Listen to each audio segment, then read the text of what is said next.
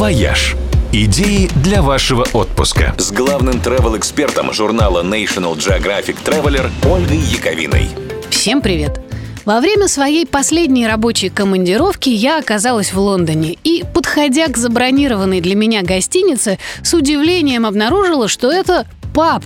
Рецепцией в нем служила барная стойка. Лобби заменял зал с автоматами дартс, а табличка на стене сообщала, что если ты набрался и пропустил последний поезд, то тут у нас 25 уютных комнат, так что не расстраивайся, возьми лучше еще пинту. Комнаты, кстати, оказались и правда довольно уютными.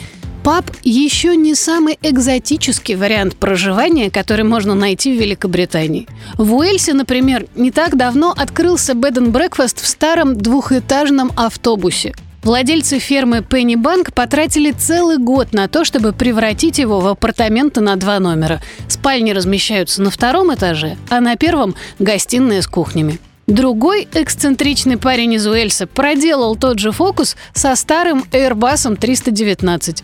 Выкупил его у арабской авиакомпании, притащил к себе на участок, для чего пришлось распилить самолет пополам, и переоборудовал в маленький домик со всеми удобствами. Сдает свой самолет теперь за 220 фунтов в сутки.